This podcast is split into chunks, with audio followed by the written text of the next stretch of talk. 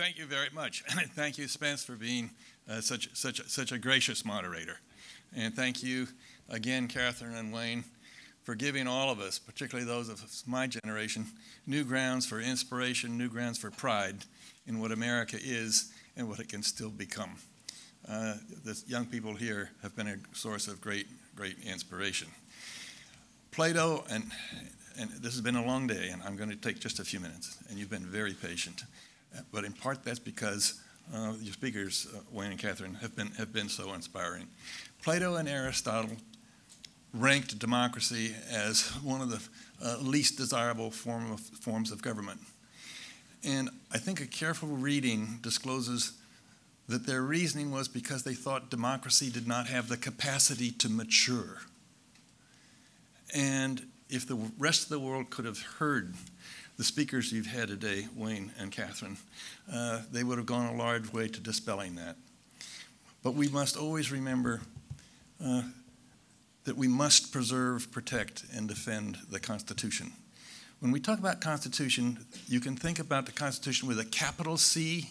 If I had a bulletin board or white paper, Constitution with a capital C, Constitution with a small c. Constitution with a capital C is the Constitution of the United States, drafted in that hot summer in 1787, ratified in 1789. It's the Constitution that defines us as a, as a people. This is our self definition. This is who we are. We come from many different backgrounds, many different races, creeds, colors, religions, but we're united in this thing called the, Const- the Constitution. No other nation in the world can identify itself with its Constitution the way that America does.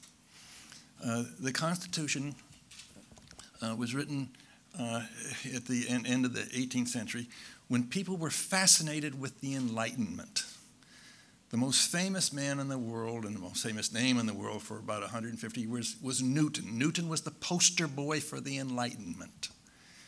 People didn't read or many understand Principia Mathematica, but this idea the General Petraeus mentioned that the apple comes down uh, because there's a law of gravity, a law that the human mind of its own force can discover for itself. This was liberating to the human mind. And the framers were sons of the Enlightenment. And you can see a Newtonian metaphor in the Constitution with checks and balances and separation of powers. The Congress enacts, the president vetoes, the Congress overrides, the courts reviews, like a pendulum or a clock or a machine that the, that the, uh, the mind of the framers and the mind of the, of, of the founders uh, so much admired. But the Constitution isn't just mechanical. The framers were brilliant theoreticians, but they knew also, because they were great students of human behavior, that nothing that brilliant men put on paper can work without good faith.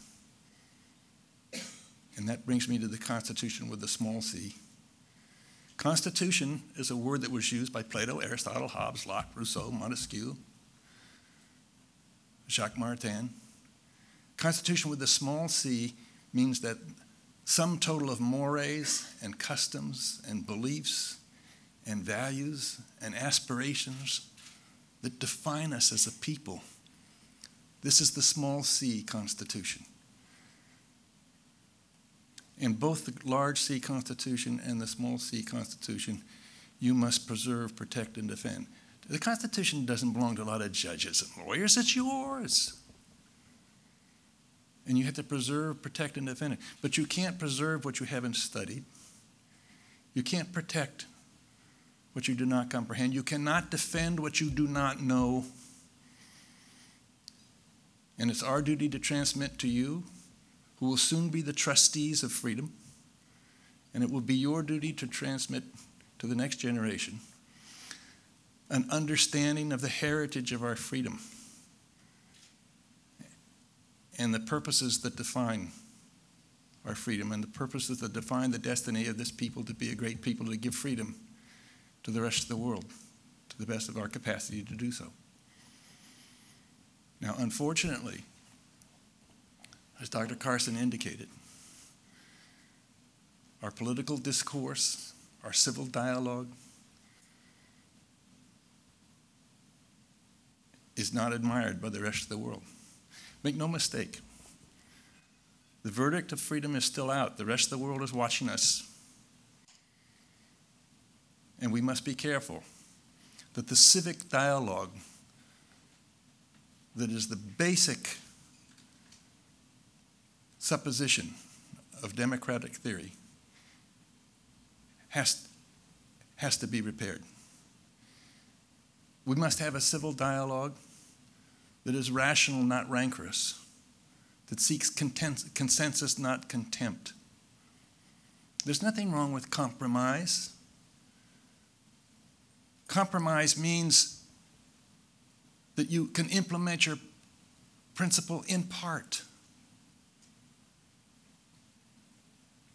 I was reading to my grandchildren, um, uh, two of my grandchildren, uh, Harry Potter and the, and the Philosopher's Stone. And Harry Potter is going to Hogwarts, the school. And uh, he's told that the train leaves from track nine and three quarters. So he goes to track nine, he can't, can't, can't find it, goes to track 10, can't find it. And finally, in desperation, his baggage cart goes through this wall, and there's track nine and three quarters. It's not something halfway in between, it's a whole new world with its own possibilities, its own hopes, its own dangers, its own great potential. That's what our civic dialogue that is so missing uh, must strive to find. I, uh, the general officers, fleet rank officers in this room, others, look at Foreign Affairs magazine.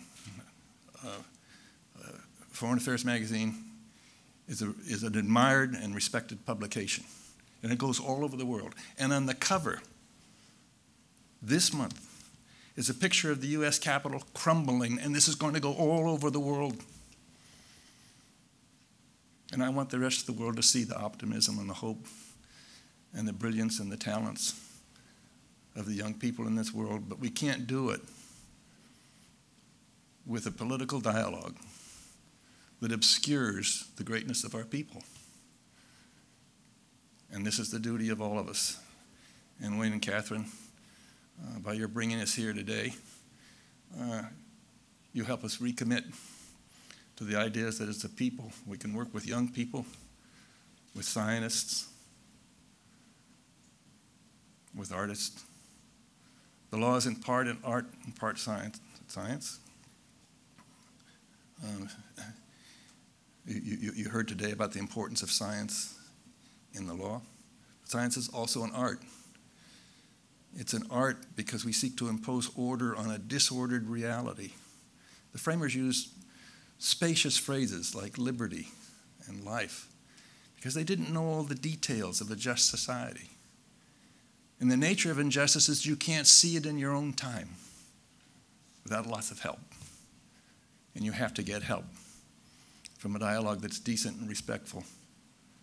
And the debate is what we talked about a few nights ago the principle of civic freedom. The Greeks believe in civic freedom, the capacity of a people together to plan their destiny. And when they do it, they must remember that achievement is very important. Freedom embraces achievement. And that's because achievement preserves our freedom. And the work of freedom and the work of achievement is never done. But this meeting recommits us to those purposes. Thank you very much.